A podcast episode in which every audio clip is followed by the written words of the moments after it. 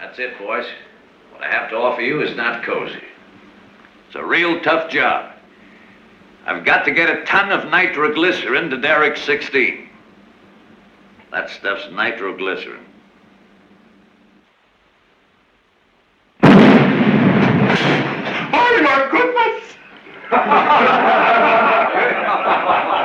With a ton of that stuff on you, the slightest bump, the slightest heat, you're a goner. Won't be enough of you left to even pick up. My trucks are plain ordinary trucks.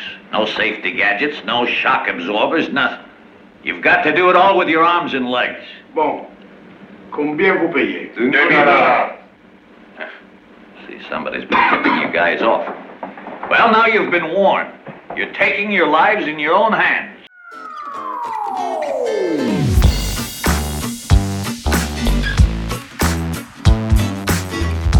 Hello again, and welcome to another episode of A Thousand and One by One, where we take a film out of the wonderful book A Thousand and One Movies You Must See Before You Die, discuss it, analyze it, and ultimately decide whether or not it should be in the book. My name is Adam St. John. And my name is Ian Woodington. And uh, we are back at it again today to give you some uh, some recommends before we talk about the main film that we will be talking about. And I'm very excited about it. Um, so, Ian, would you like me to go first? Yeah, please. Okay. Um, so, my recommend has nothing to do with our, our main uh, film, but it's one that I haven't seen in, in quite some time. It's only the second time I've seen it, um, and it's a part of a franchise, and it's so much better than I thought it was. And so I recently revisited Mission Impossible 3, um, which I had totally forgotten about. Um, for whatever reason, which I shouldn't have, because uh, you know Philip Seymour Hoffman's in it, and um, he's he's actually really good in it. He's probably, I think he's still, in my opinion, he's still the best villain out of all six of the movies. I I'd probably agree with that. Yeah. So, anyways, uh, and you know, if you've seen any of the movies, you know there there is always a plot to it, and in this one, you know, Ethan Hunt is is sort of it looks like he's got a life outside of it. He's not doing any missions anymore. He's he's marrying Michelle Monaghan and uh, training Keri Russell, but uh, the movie opens with that really intense counting to ten with Philip Seymour Hoffman, and you don't know what's going on. It it's Tom Cruise. I think Tom Cruise is a good actor, and I think he found. I think this niche works really well well for him. But in no other Mission Impossible movie does he really get to show this kind of range as an actor, and it's it's not just him doing the mission. Like there's there's more of a reason. There's a personal reason behind it, and um, I don't know. I I just I found this one to be really entertaining, but also really compelling. And we get this we get introduced to Simon Pegg. Um, it's this first it's his first foray into the Mission Impossible films. Um, we get Ving Rhames back, and also Billy Crudup and Laurence Fishburne are in it. Like it's a really stacked cast. J.J. Abrams does a great job with the directing. Um, so I don't really have much to say about it, but even if you're not a big fan of the franchise, which I, I could understand if you're not, um, this is kind of this is before they get really big, like really really big. And and again, there, I I have I've enjoyed even the second one. I actually have really enjoyed all of the Mission Impossible movies. They They are my, they are my guilty pleasure. Yeah, they- Liz, Liz gives me such a hard time for liking those, but I was like, hey, it could be worse. I could be a fan of Fast and Furious. So ooh I, I oh think this is, uh, yeah ooh thank thank God you're not yeah, Um, lesser of two evils. Exactly. But yeah, they they they, they it, there's, there's a certain itch that I get to scratch with these movies, and um, Well, especially with three, as you said. I mean, it is.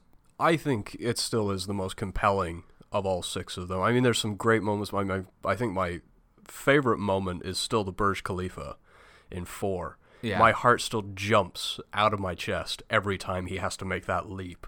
What is it? Three stories down to the open window and nearly misses because that's for all the shit that people want to talk about Tom Cruise and his personal life and the Scientology. Like you said, he is a he is a great actor yeah, he is. and that's him out there doing these things these things he doesn't have to do but he does them anyway for this man suffers for his art i mean i, I love watching the, the behind the scene the making of them because the making of them can be just as compelling as Yeah. the movies themselves like i said watching that burj khalifa sequence Well, it's just like in in like in Fallout recently, where he tries to jump between the buildings and legit breaks his ankle, and they, they just kept it in the movie. and yeah he and he keeps on moving yeah, yeah. you it- gotta you gotta have some kind of even if like i said if you if you don't respect the product that he puts out, you have to respect the amount of work and love and passion for his craft that he does that he does have. Yeah, absolutely. Um, so you know, kind of a, a short recommend. I, I'm recommending the third one, but I, you know, it's they're the perfect kind of movies to put on and and you know. And, and pay attention to, but you don't have to. Although I will say, Mission Impossible Three is the one that kept like I, as I reflect on all of them, it's the one that keeps me the most engaged because I do feel the most compelled following Ethan Hunt in this story. And Well, I think it, the it twist saved the franchise. Yeah, it did. Oh, totally. It totally after did. two, it, it could have gone direct to. I'm not going to go. Maybe not as far as to say it could have gone direct to video, but Yeah, but I, yeah, it dipped in its toe in that territory. I mean, John Woo was just flavor of the week, and it very much is. It it doesn't feel like any of the rest of them. It definitely feels like a John Woo film. yeah, yeah. I mean, he even got his doves in. He did. He got his doves the, in the, doves movie are in there. for whatever reason. Um, oh yeah, sorry, you were saying with the the twists. I love the the bait and switch that happens in three. Yeah. where the villain isn't who you think the villain is, and they kind of uh, they sort of they they make you feel like Laurence Fishburne is the villain Mm-hmm. a little bit, like he is he's out to get Hunt, yeah, which is it's the the bait and switch they pull is fantastic. yeah, and it's great too when you can get quality actors like Fishburne and Crudup to come in and and it's not that they're they're not small parts, but they're obviously they're not they're not huge.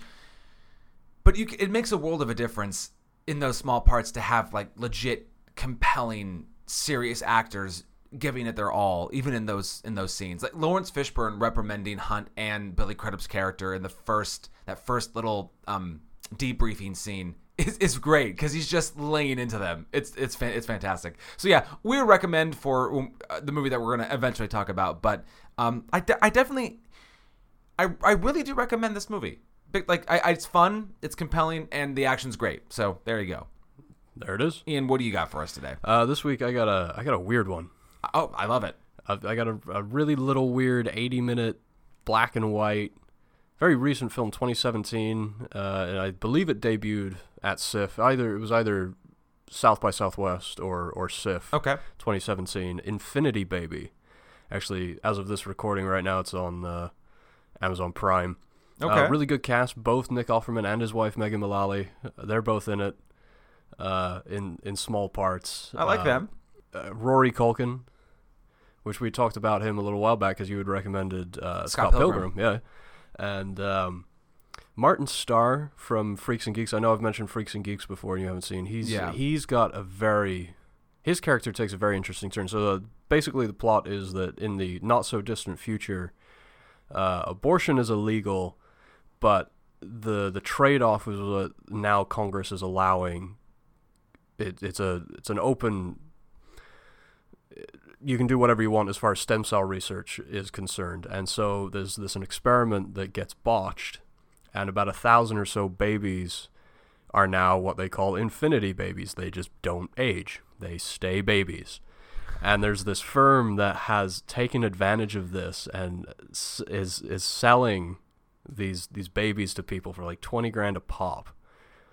Um and there's this whole thing with like it's a there's also some pharmaceutical undercurrents as well because you've got to give the kids a certain pill to to suppress their hunger really it's yeah it's very odd and the way that everybody interacts with each other in the film is almost they're they're all kind of stunted emotionally I mean, it, it's dark. I mean, I laughed at some stuff that after I was done laughing, I was "Oh man, maybe I shouldn't have laughed at that. I feel kind of dirty." you know, I mean, it's it's very pitch black, very very bleak humor, but sure.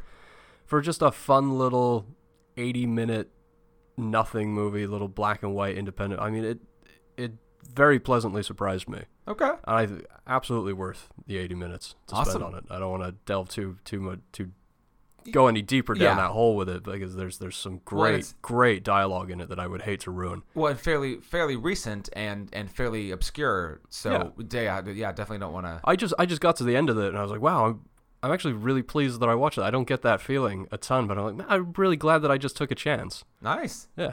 Awesome. It's always it's really lovely when that pays off because it, it very rarely happens. Yeah, it's tough to take a gamble on movies now, especially with no no previous entries from a director or, or, or if it's not part of a franchise and and yeah, it, nobody wants to just turn on something they know nothing about. Oh, and with so much original, I mean, Netflix has really just overdone it, just greenlighting absolutely anything. Yeah, It's it's getting difficult to wade through all the trash. yeah. There's to, a wonderful to find that that little gem. You There's know? a wonderful South Park tangent about uh, Coon and friends trying to get their own Netflix series because their Netflix is, is taking anything on. It, do you watch South Park anymore? okay. yeah, I, I remember that one. They pick up the phone. Hi, Netflix, you're greenlit. like, yeah, yeah, that's just about it. Awesome. So great. So those so Mission Impossible 3 and Infinity Baby sound like totally different movies, but those are our recommendations for the Uh, week. I, I certainly wouldn't recommend that as a double feature. I mean, that'd be uh, it would be awkward. that's a that's a weird evening. Well, I told you our, our New Year's Eve double feature this the other day was was Game Night and Mandy. Yeah, that's a weird one, man. That that that tops my Sweeney Todd across the universe one. That uh, those are both musicals. Yeah. It, it even tops was I did I did one 2014 as well. I did the Drop and Tusk back to back. Okay, our, my favorite one was uh, it was Christmas Day in Indiana because we didn't come back home, and so uh, in the theaters Christmas Day we saw Les Mis and then we saw Django.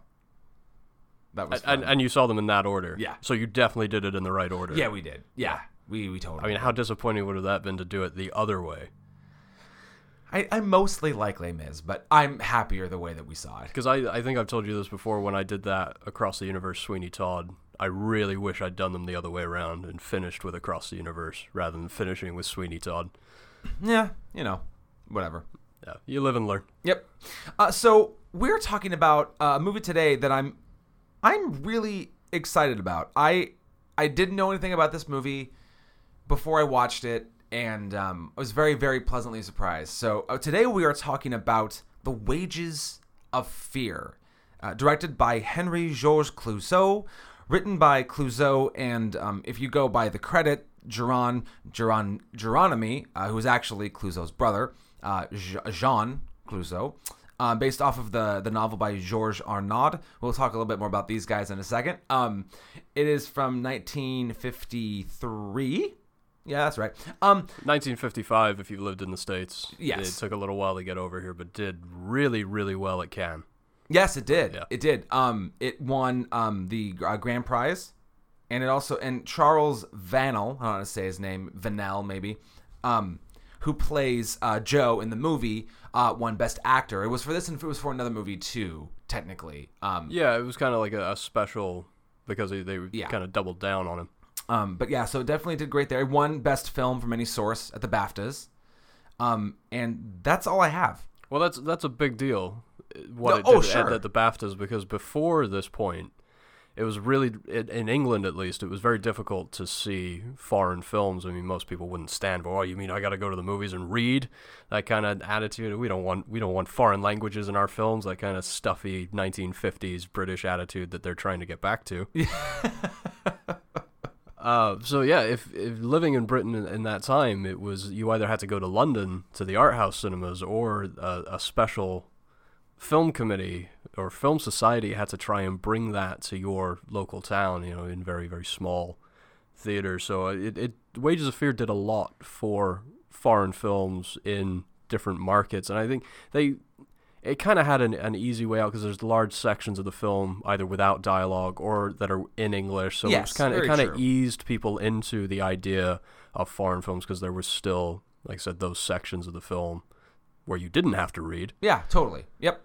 Um, so uh, the the cast, um, a- and, you know, you probably aren't going to know a lot of these people if you if you're unfamiliar with this time of, of film and this this area. But um, so Yves Montand played uh, Mario. He's more known for being kind of a cabaret singer in France at the time. Uh, Charles Vanel played Joe. Um, Folco Lulli probably saying that wrong, uh, plays Luigi. Uh, Peter Von Eyck played Bimba. Uh, Vera Clouzot, yes, that would be the wife of Georges Clouzot, um, uh, played Linda. And then the only other one I wrote down, I have a couple others, but I think the only other one would be William Tubbs, who plays uh, Bill O'Brien. There are a lot of other supporting characters in the show, in the in the in the movie. If there are any others that you want to sort of throw out there, Well, no, the, just the special mention for for William Tubbs. This was actually his last film. He died quite young. He died at 45. Oh. so I don't even know if he if he saw the finished film or not. Wow, I didn't know that. Yeah. Yeah. Um. So uh, this this film actually is on the IMDb 250 at Wait, number is it? 203. That's again, it's hilarious. It moved. I took these notes too early again, so when I looked, it was 206, Oh. and I didn't. I did. I've been trying to get better about marking the date. Oh, I should too. That's a good yeah, point. Because yeah, so I I believe I I made these notes, uh, about seven eight days before we're recording. Man, I thought I did that too. Maybe maybe yours is more accurate. I might have gone. I might have gone before you. Oh really? To be honest, yeah. Oh, yeah. so yeah. It, well, it wouldn't surprise But me there you go. it So would have dropped rather in that than range. gone up. Yeah. In that range, yeah. Um, Rotten Tomatoes though, it's got a uh, uh, critical score at 100 and an audience score of 95, which is fantastic. Um, it is really really highly regarded. Um, do you have any reviews or anything you want to bring up? Uh, no, but before we move on, as far as awards go, uh, it also has a um, the distinction of winning both the Palme d'Or and the Golden Bear at the Berlin Fest. This is the first film to win both of those. I did read that too, yeah. Which is great. I mean, it, it's it's a very interesting, eclectic, intense movie. I'm, I mean, I'm glad, I'm really, I, I'm glad that it got the the accolades that it did because, you know, in other in other ways it got ignored by maybe bigger, more quote unquote prestige, you know, guilds and, and awards. But I'm I'm glad it picked up the ones that it did. yeah, no, no Academy Award nominations, which I th- is a little surprising. I think. Yeah. Well, and we'll get into. I want to get into a little bit about uh, Henry George Clouzot because he's he's got a really interesting backstory. Um, so uh, I I have to go back to my good friend. I was going to assume you had Bosley Bo- Bosley Crowther. See, I, I looked at his, and it some of his reviews aren't really analytical. Some of them are more just summations than anything else. And th- uh, this one I felt fell a little bit more in that category. It was more of a summation. It did. It no, I totally and, and it's it's not too long, but I I'm just gonna read some of the highlighted stuff just because it, it sounds it just sounds very 50s too in, in its way. Um, so this is his review from February 17th, 1955. As heavy a charge of nitroglycerin as a motion picture may legally contain is figurative, figuratively and literally transported in the French film The Wages of Fear. At the outset, this lethally laden thriller looks as though it is taking off to be a squalid and mordant contemplation of the psychological problems of a group of men stuck without hope of salvation in a fetid South American oil town. And in this area, the prospect of achievement grows progressively dim as H.G. Clouzot's screenplay of Georges Arnaud's novel goes wandering down slimy back alleys and gives evidence of having been trimmed. Then there's a sudden concentration. An oil well takes fire back in the field, and two truckloads of nitroglycerin have to be sent there to blow it out. And it goes on to, to then explain the plot. I just like this. Um, the wages of the wages of their fears will be salvation. Now the excitement begins. For M. Clouzot, who directed this thriller as well as wrote the script, goes all out in setting situations that fairly shiver with ice cold suspense. I just like some of that, just that fun, ridiculous description. I, yeah, we we seem to have fallen head over heels in love with Bosley Crowther here at this podcast. I don't know why. I mean, first it was just his name. yeah. it's it's definitely attention grabbing. So I'm gonna I'm gonna come right out with a hot take, and and I want I want to see what you think about this. So uh, I watched this movie with my wife, and we get done. We get done the very very end of the movie, and we've been totally engaged this whole time. And and believe me, this movie is well worth your viewing. But we get to the end, and uh, my wife hate hated the ending of this movie. Straight up hated the end of this movie, and we, we, we had to talk about it for a little bit. And before I get to the way that I think we could quote unquote fix it, I would I'm, I'm going to say that this movie is a different ending to, to going from a really good movie to a phenomenal movie the way that he was driving the truck at the end of the movie and just kind of like swerving and shit. I get, and I, it, you know what's funny? Because I don't even mind the way that he was driving, because he, he's celebrating in his own way. He's celebrating the fact that he made it to the end. He got that truck all the way to where it needed to go. But the way in which he just kind of goes over the cliff just seems, it just seems really, and I realize we're jumping right to the end, and this movie is what? 63, four years old, so I'm not too worried about spoiling it. You should go see this movie. But the way that the truck just kind of tumbles down, I just it just felt like it felt cheap in a way. It felt it didn't feel earned, but it's not that but it's but the problem I think that we discussed was not that he dies. I don't have an issue with that. It's the way in which it happens. And Melissa had a great idea, and so this is what I want to float your way. What if as he's driving back, because assuming he's got to go back the same way he came, let's just assume that. No, I th- I think we do see him going back the same because you see him go back through the oil spill. Okay. Yes. Yeah. It's yeah. exactly. Thank you. Okay. What we never see happen, I don't think, is we never see the one can of nitroglycerin that they take out to blow up the rock.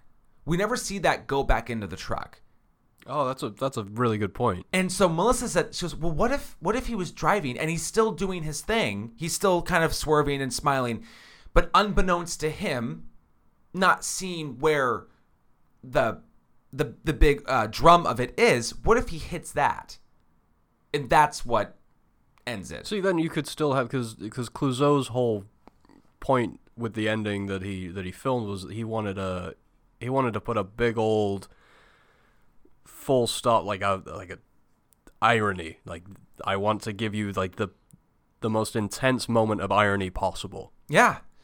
Well, and that's But it's it's not it's not irony really. It's just stupidity. yes. You And- you can't you can't make your character go through all of this and then just act like a total moron at the end and get to call it irony. That's Yeah. not. Yeah, it's it's cheap. It, Because it does it cheapens the rest of the film. And I think it is more ironic. It fits more into that realm if instead of clumsily falling off the side of a cliff, like if he can't see the drum and the thing that the thing that got him the money, the thing that he was striving to get across is what ultimately takes him away at the end. And she said that I was like, God, that's good. I I that would have been like that would have been really good. Um and and don't get me wrong, uh dear listeners of our podcast, this movie is really good. And our the la- our our problems with the last 30 seconds of this movie don't negate anything that comes before it. So sorry for shooting so far ahead, but like I've been thinking about this since we, we watched it, so I I wanted to just get it out right away. Yeah, no, I'm I'm with you. I'm not. Yeah, I. The end does really frustrate me. Yeah. I I don't think it. Yeah, it doesn't take away from the rest of it because it it the re- it is still a good movie, but for me the, the logical closing point for me and a really great shot too is where he collapses. He's walking towards the derrick fire Yes. and he just collapses and there's the beautiful shot of him in the foreground passed out on the ground and then you know that that in the background and they come up to him and they check his pulse and they make sure that he's not dead Yeah.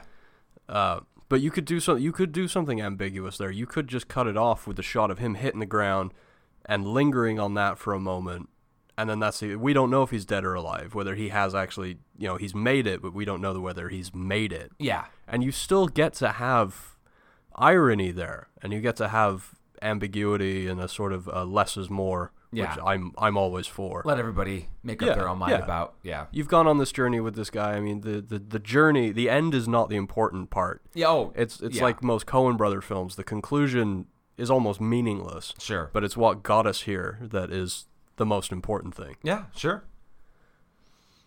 Do you want to talk a little bit about Clouzot? Oh, I was more so than Clouzot. I was interested in the history of the author. I did. Uh, that- I, that- I did some reading about it. He Yeah. had an interesting life. But yeah, no. If you want to go Oh, forward I- with Clouzot, oh, we'll come back to the author. You know, uh, with with Clouzot, the thing that got me that that I, I found the most interesting about him coming up was, you know, here's somebody who who was trying to fight against who he was. Right, his family was very much of the bourgeois class. Um, his dad owned a bookstore. He was a, vor- a voracious reader. I mean, he was he was very much a smart guy, but didn't I don't think ever really wanted to be a part of of of that. Um, and kind of fell into directing and, fell into movie making. Had the unfortunate experience of working under working um, in cinema under Nazi rule in France, and having his essentially his loyalty called into question after Nazism went away. So he he was banned. Oh, he, it was almost a lifetime ban of of being able to make films, and it ended up being two years, I think, is what it turned out to Yeah, be. Yeah, there's a if you look at his filmography, there is a, a, a period where he didn't work between about 43 and 47 because he did start primarily as a screenwriter and then and Yeah, he made his- handled that's right in the he handled the screenplay department uh, for the the French for French cinema. right. Yeah, um, and he also had a huge bout of um, uh, tuberculosis that he was that he that kept him in a sanitarium for I think about six years. Um, and so, you know, somebody who who was totally facing death and then you know wanted to work in film, but the only the only thing that he could do at the time was to work under the Nazi rule in France. You know, his, his loyalty was called into question, and but the thing that that he, I mean, he came right back to. I mean, I I the doc that I watched, you know, it was like the day after his ban was lifted, he was he was on to working on the next thing, which which just goes to show you how how much he wanted to be doing this. And the only thing I wanted to bring up about Clouzot was just how specific and tyrannical in a way he was on set. But everybody thought that was not I want to say an act as in it wasn't real, but everybody called him a sweetheart off offset. But on set it was it was his show.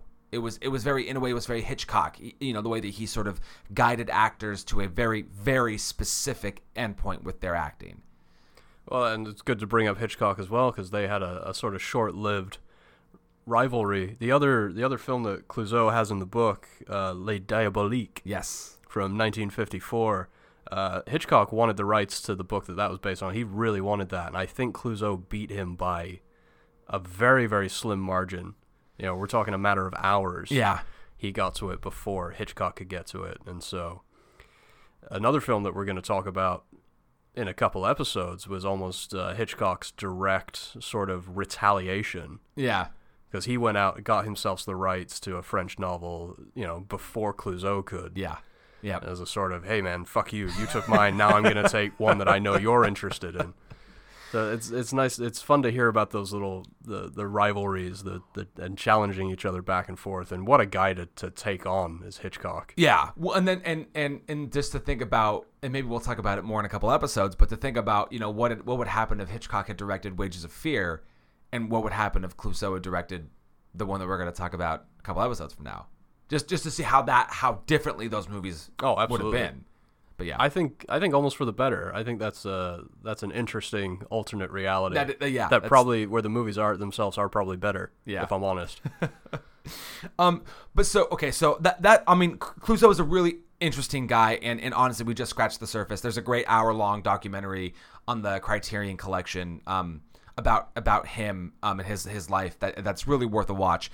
But um, go ahead, my friend, and and do some some George uh, is it George Arnaud? Well, before I before I get to him, I I was really interested in the film that made him fall out of favor with both the Nazi occupied film industry and Was that uh, Le Corbeau? Le Corbeau about the the doctor uh, who is accused of performing abortions and having you know extramarital affairs with a, a load of women in the village. I mean, it sounded like a very interesting film, and it's. Uh, I mean, how how bad can it be to get you almost a lifetime ban? You know what I mean? I'm I'm very curious to seek this thing out and find it. But anyway, um, Georges Arnaud, uh, the author of the book, he was imprisoned as as a younger man. Uh, he was accused of murdering his entire family in the castle that they lived in. You know, he he had raised the alarm and was the only one you know living when the uh, when the, the authorities arrived, and so he got the blame for it. The problem was is that he got arrested during the occupation of of France, and so therefore he was kind of left to rot in a cell for years. Almost died of of starvation and and exposure, hypothermia. Um, yeah, he was he was imprisoned uh, October 1941, and then Yep. his trial didn't begin until May of 1943. And so, I mean, he left with, with such a disdain for any kind of authoritarian figure. I mean, he, he went out of his way to sort of shed his previous life and rid himself of all the money that he had and disappear down to South America, which Yep. is where he got the inspiration for Yes. Wages of Fear. Yeah, he, he expatriated to Venezuela um, and uh, d- had some run-ins with, did some gold digging, uh, did some smuggling, but also uh, worked as a truck driver, which was yeah, which led to him doing the wages of fear, and then and then he he he wanted it to be a movie first. Oh, as- really? as see that that I didn't find. Yeah, That's interesting. Um, but but there was apparently there was so much with with producers and and and companies trying to get the rights to it that it just it, it was taking too long, and so he just decided to write it as a as a novel first, and then of course it, it was a big success, and then it came back around to people getting the rights. But I think he he wanted to get it off the off the ground, like he wanted to write this as a screenplay, and it, it took too long to get a, a deal done, so he just wrote it as a novel. Oh, which I'm I'm wondering. I mean, seeing as how old that book is, I'm wondering if that thing is even still in print. I, I yeah I, I, I would love to take a look at it, yeah. especially after what Friedkin did with it later in the 70s. I don't know wanna- you, do you uh, want to deal with this tangent? We can because I don't. I, I'm. I'm 'Cause here, we haven't I'm, even- I'm here to support you, my friend. Oh, okay, excellent. Well, that's thank you, man. That means a lot to me. Do you want to do you want to deal with the plot, and then at the end maybe we'll come around to the remake? Sure. Well, and and you know, thankfully the plot of this isn't too. It's not too complicated. Um, we open up on this small town, San San Pedras, I think is what it is. Yeah, yeah. And um, I I had a note. The opening of this movie to me felt very much like Roma. It was very very bleak. Very you know we could have seen the the sort of the the more lavish South American cities, but we don't. We're definitely in the slums. We are definitely watching these people sort of living their basic lives, and we see all of these men, these these this group of um, kind of ragtag guys who all kind of are seedy in their own way, but we don't know why. And that's one thing I love about this about this movie is we don't get anybody's past. We get when when um when Joe and Mario are kind of having their conversations about France and stuff, we get a, a little bit, but not not a lot. And it's just this group of unknown ragtag guys in, in this bar basically looking for work. There's no work to be done. You know, they're they do odd jobs, but basically everybody is just kind of skimming by. But the one thing that is succeeding is oil. And that's a huge thing nearby. And basically, after th this big fire starts, um, about 300 miles away, and they need to get this nitroglycerin um, over there to basically blow out the fire. That's that's what that's what's going to happen. But they're not. They don't want to. The um, uh, William Tubbs, who plays uh, Bill O'Brien, doesn't want to use union guys because they're they wouldn't be able to really do that because they know how dangerous it is. It's they, they have no special equipment to transport it. It's just two big ass trucks over 300 miles of treacherous terrain to get it to this other fort. So they go to the locals, and there's enough of these guys desperate to get some money. Yeah, they're they- they're, they, they're offering them two grand a head or something, right? Yeah, Yeah. And so, uh, two trucks with two guys, and they get selected.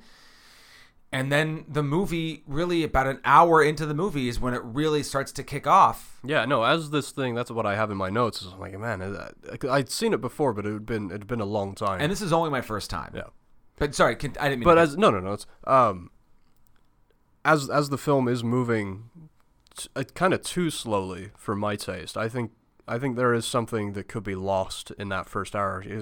It's an hour before the plot kicks in. I absolutely agree. It- and there's, and I, I actually, I love the stuff when, like when, when Joe arrives, you know, and, and clearly he's trying to sneak in, and and he finds a fellow Frenchman. I love the when they they're whistling and they whistle back and forth, and they kind of, oh my God, you're French. I'm French too. Oh, we can be we can be friends here. Like Oh, just the, that, uh, the little detail of driving the taxi that short distance. the 50 feet that was to the so front great. of the bar. I wrote that down. I love that. That, that was a great little moment. Just to try and maintain some of your status. Yeah. I, there was a lot that happened. I mean, really, I mean, in the first five to 10 minutes that not only seemed unnecessary, but also has aged so poorly. Like, there are some really awful moments in those first 10 Oh, minutes. definitely some some racism. There's a flat out- joke about there's some white guy basically using some of the water to clean himself and there's a there's a local doing the same thing and he makes some joke about bleaching your skin and I was like Jesus right off the bat I was like this is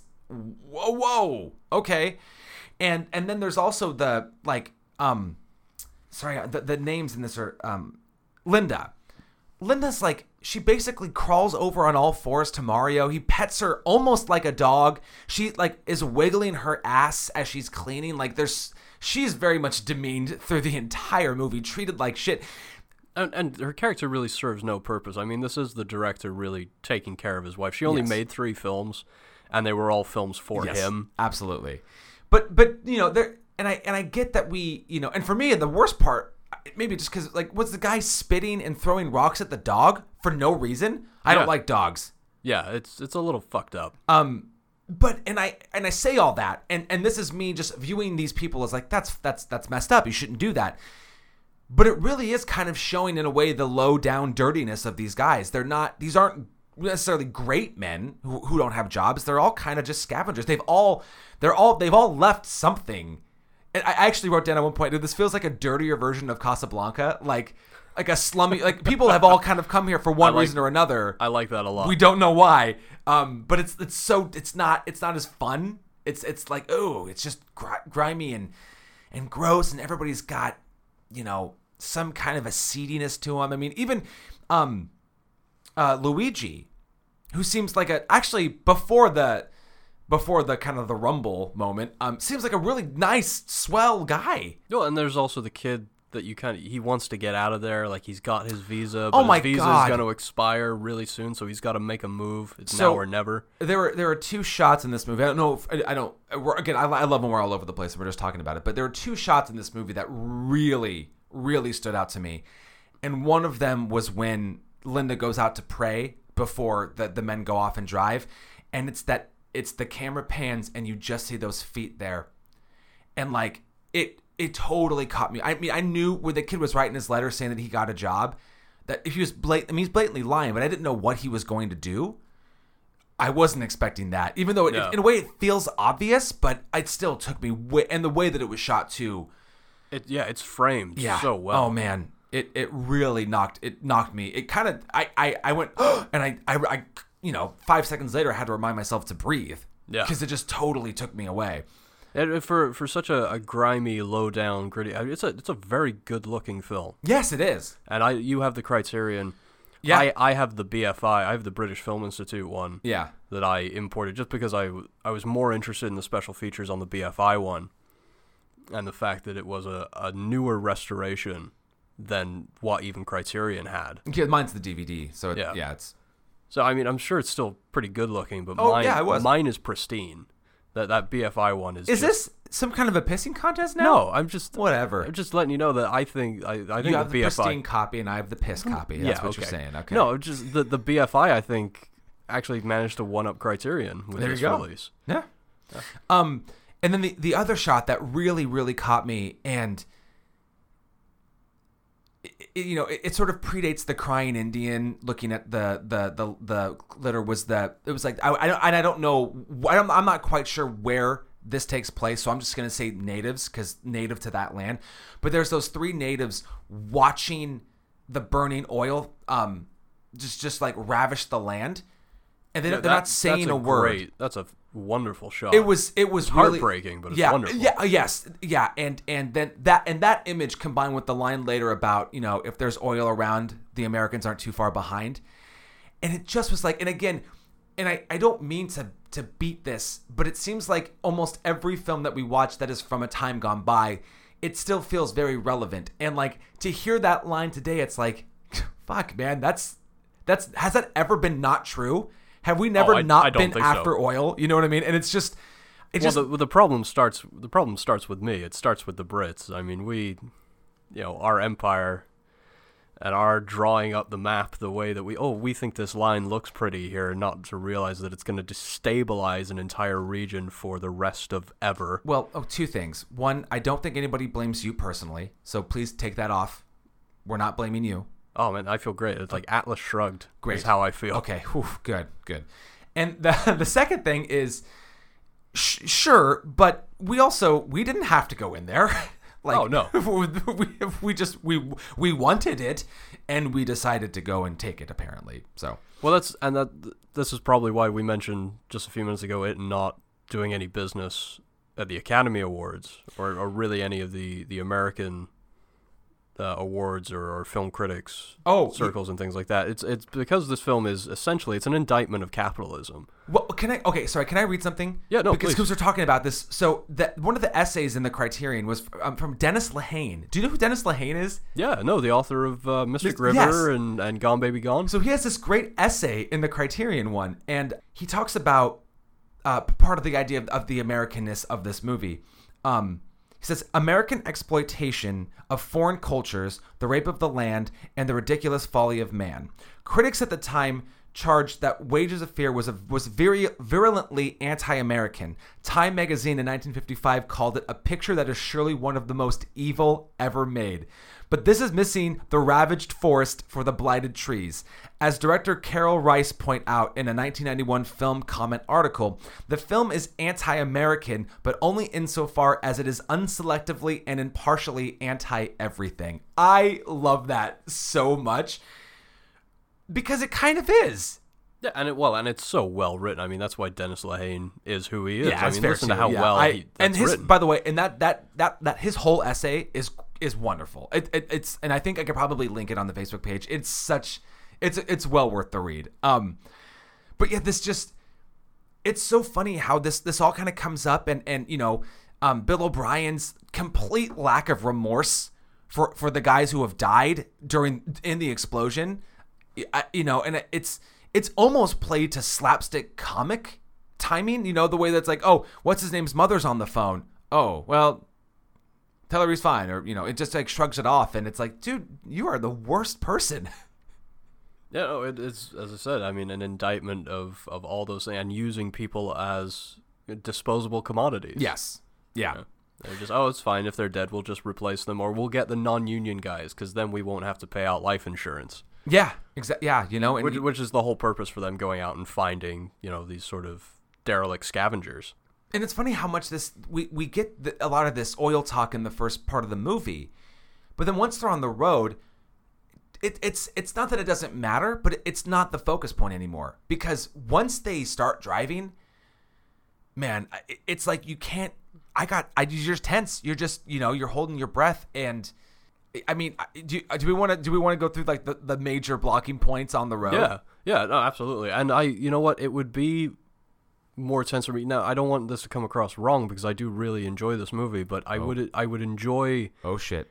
though. There's, it would be more tense if I didn't hate Joe so goddamn much, and I, and I know why he's there. He's there to piss us off, but he's such. You, you think he's this hard case you know, this French gangster, and he's very clearly killed the other because he's not originally chosen as one of the four. exactly, But he comes in to see his friends off, and oh wait, where's the guy we're waiting on? Oh, I can just slip right in here, Yeah. and not realizing how deep he's getting into it. I mean, he's a. I think they call him at one point, or Mario calls him at one point. You're Al Capone with cold feet Yes. Yeah. which is really good.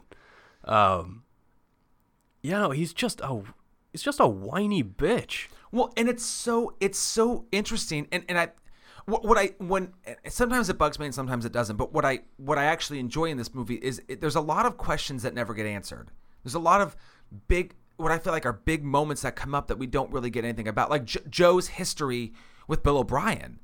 They clearly have some kind of a past that we don't get a whole lot of information on, and we never and that never gets resolved and that's and, and that doesn't bug me you know because the whole point is there's there's so much history with these guys that we never know. But but joe fights so hard to get on the truck because because as all the guys do they all need the money. And then so early on he does he does start to become this sniveling whimpering whiny guy who can't do the trip anymore. And you know why, why fight so hard if if you know? Because I, I cause I think he knows before he even gets in the truck that it's he can't do it he's not really ready for it and yet he he fight he tries so desperately to get in the truck yeah I don't know I don't know why And, ju- and how much did it bother you? How much they don't care about smoking around this stuff? They they're smoking on the truck. They're smoking next to it. Even though there's big signs everywhere that do not smoke within 50 feet of this vehicle or something like that. I, you guys all have a death wish, do you not? It seems like there are moments where there's moments where they're very clearly taking it seriously. Yes. But other moments where they're just it's just a job and they're not worried about really the repercussions of what could happen to them if they continue to fuck up as they do. Well, and I, I think, I mean, I agree. I absolutely agree. And I, but I don't think that that's, I I actually think that that's great storytelling. I, I love that, you know, you, you can't keep that kind of focus the entire time. I, I mean, you, you're taking it seriously, but you know, I think, and, and I, I'm not a smoker, but I feel like that, that's obviously got to be the help calm your nerves is to, is to, to smoke to kind of, you know, help you re- relax a, a little bit, give you a little bit of a rush to, you know, that's not just all mental. but I mean, yes, to, to take a step back and to look at it and go, well, come on, idiots, what are you what are you doing? Yeah, come on, let's get our shit together. One, while I'm talking about things that bothered me, one other thing, and we you mentioned things not getting resolved or or not coming to fruition, but there's a during the rumble, as you mentioned at the beginning of the movie, where Joe is coming to town and he's rubbing all these guys the wrong way. Uh, he he does kind of have a back and forth with Luigi, Yes. and that's, I mean, it's fine and all, but it's never brought up again because he Luigi doesn't go into the truck with Joe. It's it's Joe and Mario, and it's Bimba and and Luigi. Yes. So I I feel like we needed to have another antagonistic sort of beat where we need to get, we really need to push Joe and and Luigi together and fully realize this conflict and this hatred that they have of each other, which is never addressed again. It kind of it kind of makes a lot of what happens in the movie irrelevant, I think, because Well- you set up an antagonistic relationship and it doesn't it doesn't pay off. Well, you you do, but it's it's also the antagonistic relationship starts so m- almost meaningless. Yeah, it's, it's, it's, over. about it's a over pair of nothing. pants. Well, I just mean like, you know, Luigi gets pissed because Mario essentially gives Joe a pair of his pants because he's there's wine on it or something. Is that what it? yeah, Yeah. And so they get mad, and, and then, you know, Luigi kicks him out, and then Luigi basically comes in after basically being told that his lungs are full of cement. And I think I think he's gonna like you know if I've got this much time left, I'm gonna that money that I've been saving, I'm just I'm gonna use it. I'm gonna I'm gonna, and he goes in, let's get champagne, let's have a good night. And Joe can't handle losing that kind of notoriety, that spotlight in the bar. And so that's when it happens. And I, I mean, I really like the tenseness of that moment. I, I think it's great. Um, and the reason I think it doesn't really ever come back is because in the world of these guys, it's probably over that day. You know, it's like, sure, that, that was a tense moment, but now it's over. We know that Luigi was never going to shoot him, and maybe Joe would have, but I think we know now that he, he wouldn't have either. And, you know, it was, there was, it, honestly, that felt like a dick measuring contest that, that um, Joe just happened to win that night. And I- think that there's just a seriousness with which the four guys have to take the driving that that you just you have to put that aside. I mean, even if there is still uh, animosity between them, you, you got to let that go. No, Yeah. no, no, I can see that. But It's speaking, just it's just oh, something something else I I would have liked to help push Sure. this thing along and keep Well, and and, and, keep the tension at a peak. it feels like it would have been easy enough to put in a little something you know especially i mean maybe there was a little bit like when they have to when when joe and um mario's truck has to stop the first time because joe is already kind of queasy and, and can't quite handle it and and and uh, bimba and and luigi have already caught up to them Even though I it's like they had, they set them apart a half hour. Yeah. right. It just goes to show you how slow Joe has been driving that entire time. So we've kind of, in a way, and in kind of an off, we've kind of made our way to the washboard.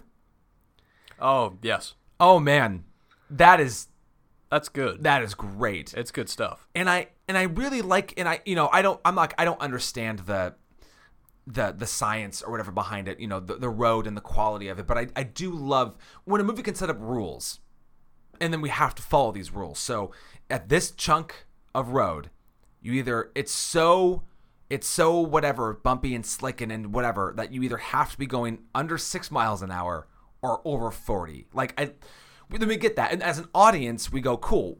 That's now I know that's what the rules are. And so based on because because obviously um, Bimba and Luigi have gone around uh, Mario and Joe because they're just not going fast enough, and Joe needs time to recover because he's basically a little too drunk and a little too scared. I, I love that they get in front. I love that they have to because they've slowed. They had to slow down. Um, yeah, they and this is this is where it gets tense. They choose to do it at the six miles an hour. Well, they don't choose to, right? There's something something they, they break. They ha- something they hit. They hear something in the in the engine, Uh, that's right? that's right. And so they slow down. But because of now of where they are, They have to stay there. yes, because they, they there's no way they could rev up to 40 on that road because then that would be that's the whole point is they they've lost that ability to do that, and so they've set up this whereas I got a nitpick here in a second, but they they put that piece of white handkerchief on the ground to sort of clue them in the next truck that hey, be aware, we're going slow. So now, yes, we've got the one truck in front going six, and then the one truck behind going uh, way more than 40, actually. For a while, they're going like 50, 60. They are zooming. Um, and yeah, this the, the, the, the tenseness of the trucks getting together until they're both off of the washboard was, yeah, it was, that was wonderful. Well, and then we also come to the rock on the road as well. That one of the next big hurdles. Yes. Wait, Uh, that's no, not, the- that's, the- sorry, the the- next one is the bridge. The bridge is the next big hurdle. Yeah. Excuse me. Which that is a fantastic suit. Like the word I wrote in my notes the worst three point turn in history. Yeah. God. And um and that's really you know, so so we see we see Bimba and Luigi manage it in the smaller truck. And again, and and it's funny because this truck that could have the animosity of of Luigi towards Joe, but no, they, that's this is the truck that set up the white handkerchief that gets picked up that doesn't clue them in, and this is the same the same two guys that put that whole you know I don't know what what it is, but they basically cover where um, Luigi steps through the the bridge to say again, cluing them in. Hey, this bridge sucks, so just But you got to use Be it. You- careful. You, need Yeah, to, exactly. You need to make the turn back onto this so you'll get round the corner. And this this is the moment where we really I mean, this is where Joe's cowardice becomes as apparent as it ever has. right, because he leaves Mario to do it all on his own and, Yeah. and scurries up the hill. Yeah. Which Uh, is very. I, I love the, the shot of the the hook on the truck. There's- Oh. there's getting caught Yes. on the rope for the bridge. That that's a very good moment. That's incredible tension building. And the, and what I kept what I kept writing down and also saying to to Melissa as we were watching the movie was this movie has like all the tropes of of of something of a tense thriller like this. But yet the writing is so good that none of them are like Deus Ex Machina forced in there.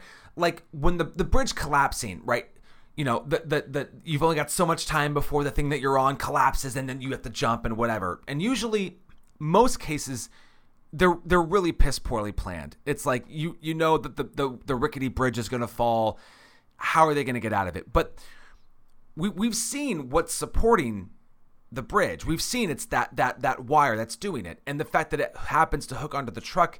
It's one of those. It's like yes, yes, I get. I I buy this. Yeah. Even though it's a it's it's like one of those like Jesus another thing, but it still works. But it's It- but it's not a huge leap. no, ex- yes, exactly. That yes, that's I I agree. And then we come to the rock. Yes, we come which to the is Rock. which is a this is a bit more of a leap, a little bit more of a suspension of disbelief because they only have that rusty iron rod and they need to drill a pretty substantial hole in this rock to get the nitroglycerin in there. Yeah, yeah. This is, and I didn't want to spend the whole podcast comparing Friedkin's version with Clouzot's version, but this is a moment where where Friedkin's movie handles this so much better Okay, than let's let's, let's bring it up because I haven't seen it. So it's a it's a log. It's a huge fallen tree okay.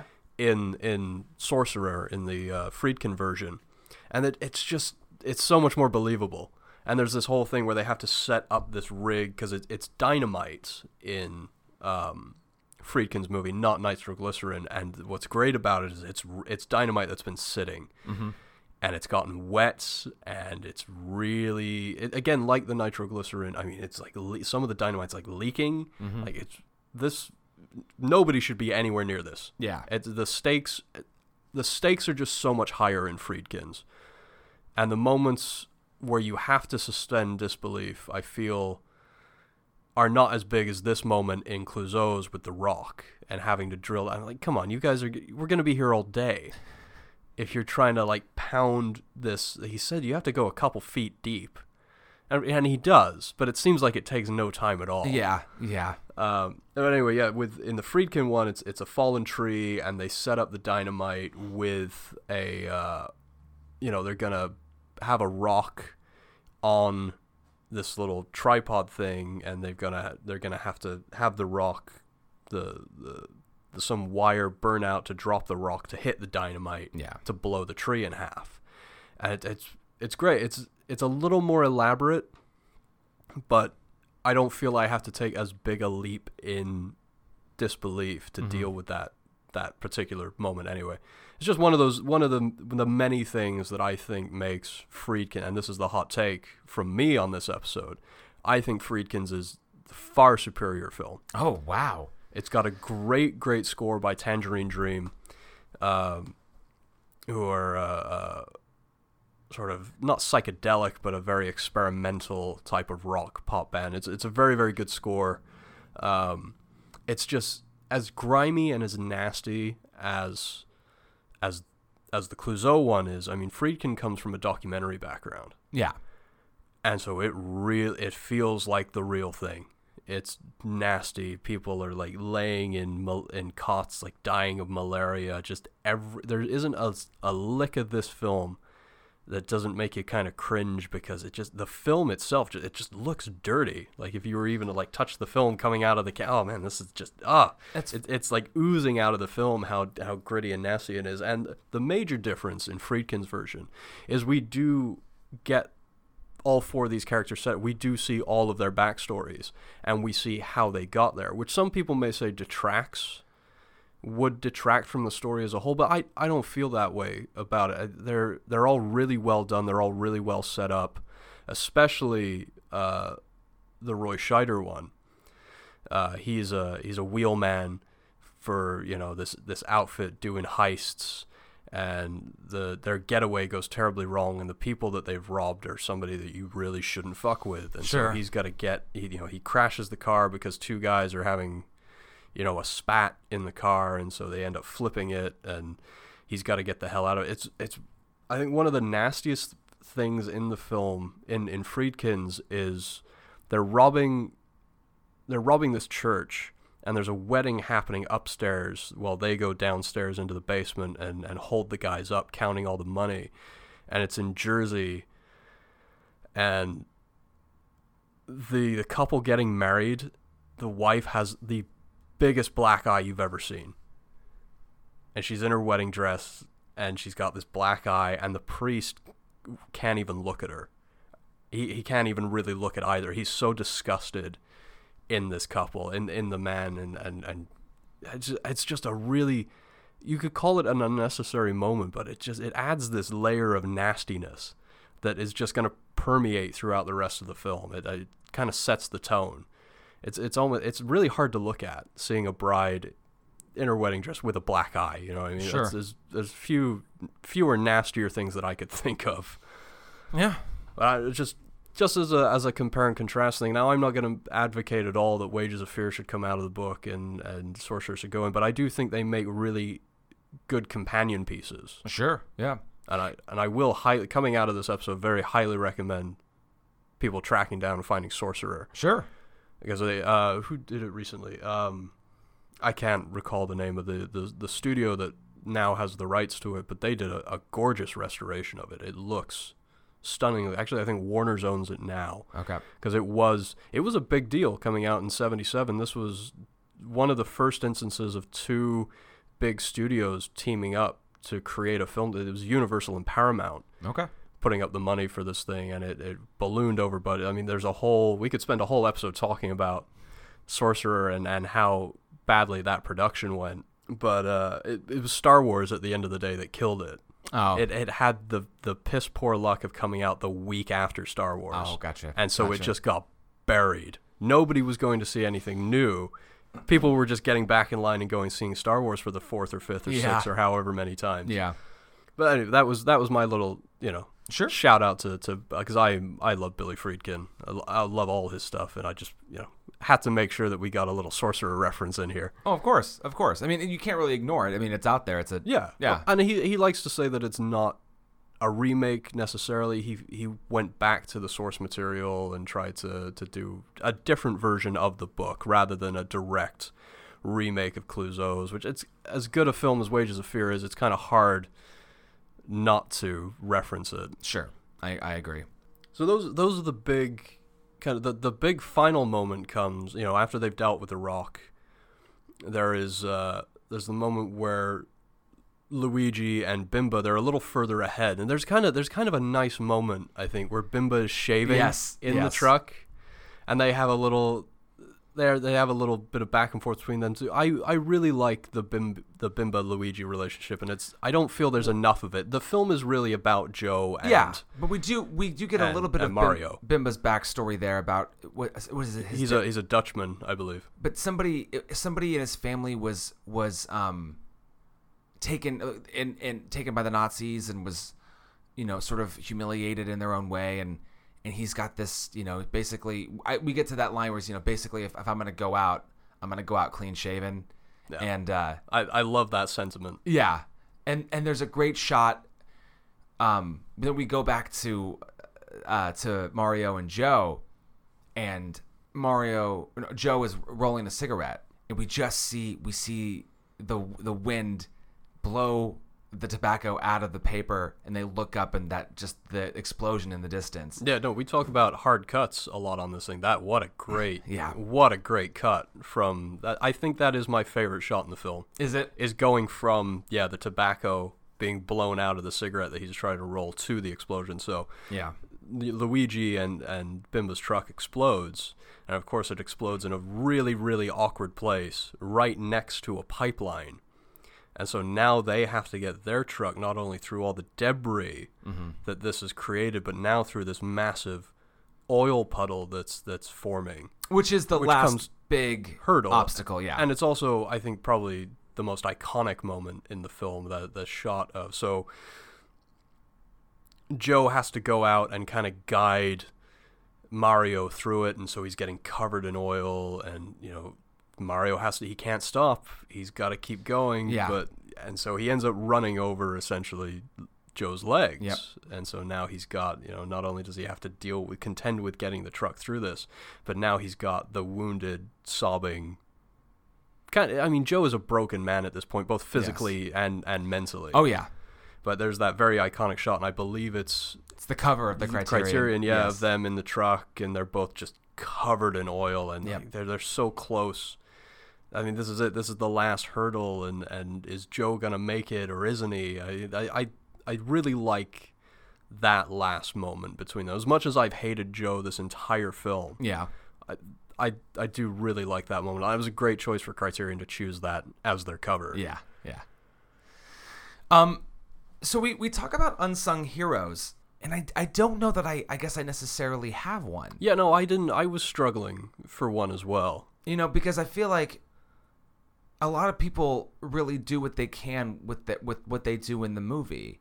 You know, and I, I mean, Clouzot, he's not unsung. He you know he did everything. He, you know, I, I guess, and, and apparently, um, uh, Arnaud was not too thrilled with the the film at the end. That's interesting. Uh, I'm, I'm very I, I didn't find that in my research, but I'm very interested to hear that. That does remind me the last little point that I wanted to bring, and I'll then I'll put Sorcerer down completely. Is uh, even though, and while we're talking about heroes unsung or not, Friedkin, even though he wasn't what making what he called a remake, he he didn't feel that he could carry it out without Clouzot's blessing. yeah, And so he did fly to France and meet with him, and, and Clouzot gave him the go ahead. He was very surprised that somebody wanted to tackle this subject again because he felt like he had done it justice. And, and by all accounts, and I certainly agree that I think he did. But I am I am very pleased for an alternative version. yeah. So yeah, I don't I, I don't I don't really have an unsung hero. I Um, mean, yeah, I guess you'd have to go back to the, the author if you wanted something that was poignant. But I, I I like Bimba as a character, and for me, there's not there's not enough Bimba. Yeah, he's great. I love I love his line after they've they've already fucked with the Italian guy, the who ends up who ends up hanging himself. He's like, if anybody tries to to mess with me, like, he's like I'll break your fucking legs or something. He says something very menacing, but not in that in that assured tone that it's like, oh no, he he would do this. Oh no, I absolutely believe it. Yeah, and that's yeah. what's great about not having so much back. We we don't know what they are and aren't ca- capable of, and and how much of it is them putting on a face like Joe, and we come to find out how how much of a f- just a face it is for him. Yeah, And for me, you know, you have a you have a kind of seesaw effect that happens with the Joe and the Mario character. Whereas as Mario reveals himself to be much stronger than we first believe the first time we meet him, and of course Joe turns into this crumbling wreck. yeah. So that's something the film does does very very well. Yeah. I think is is the character arcs that those two have to take. But there's still not enough Bimba.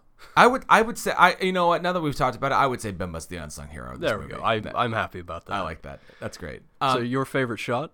it's either like I said it's either um the, the legs dangling or the image of the natives watching the fire burn in the Yeah, the those are good. or in the for, foreground. For me, it's for me it's the end, the the shot of him collapsed with the derrick burning yeah in the background. That, that's a good shot too. Yeah. Very very well framed. Yeah. Well, uh, so I think we're I think we're are we at question time. Yeah, I with the caveat that the end is ridiculous and that's yeah, okay, you went for the ironic thing, but you did it in one of the worst ways you possibly could.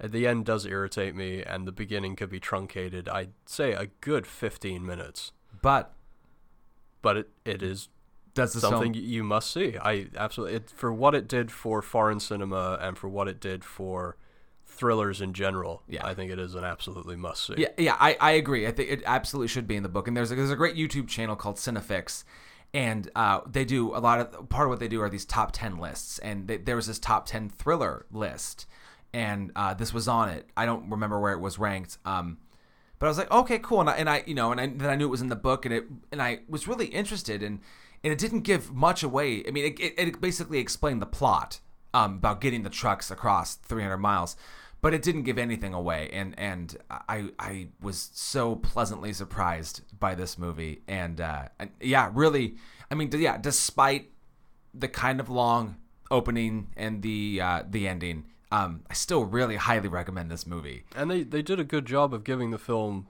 authenticity, even though they, they didn't shoot, you know, on location where the film is set. They were the whole thing is in the south of France. Well, yeah, but so the well, there's there's a reason for that. They were going to go to Spain, I believe, well, oh yeah, until uh, until uh, Montand refused to because of who the, the dictator was at the time. Yeah.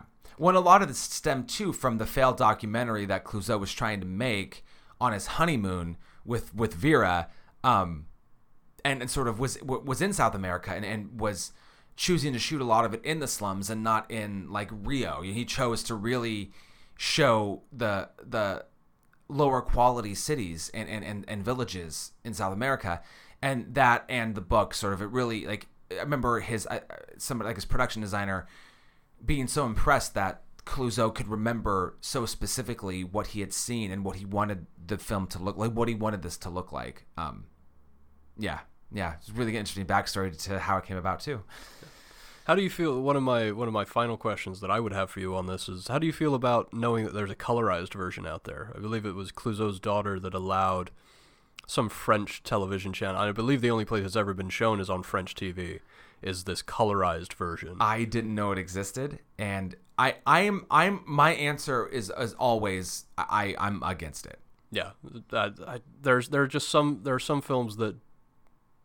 I mean, I I what did I I advocated for a colorized Was it It's version. of Wonderful Life?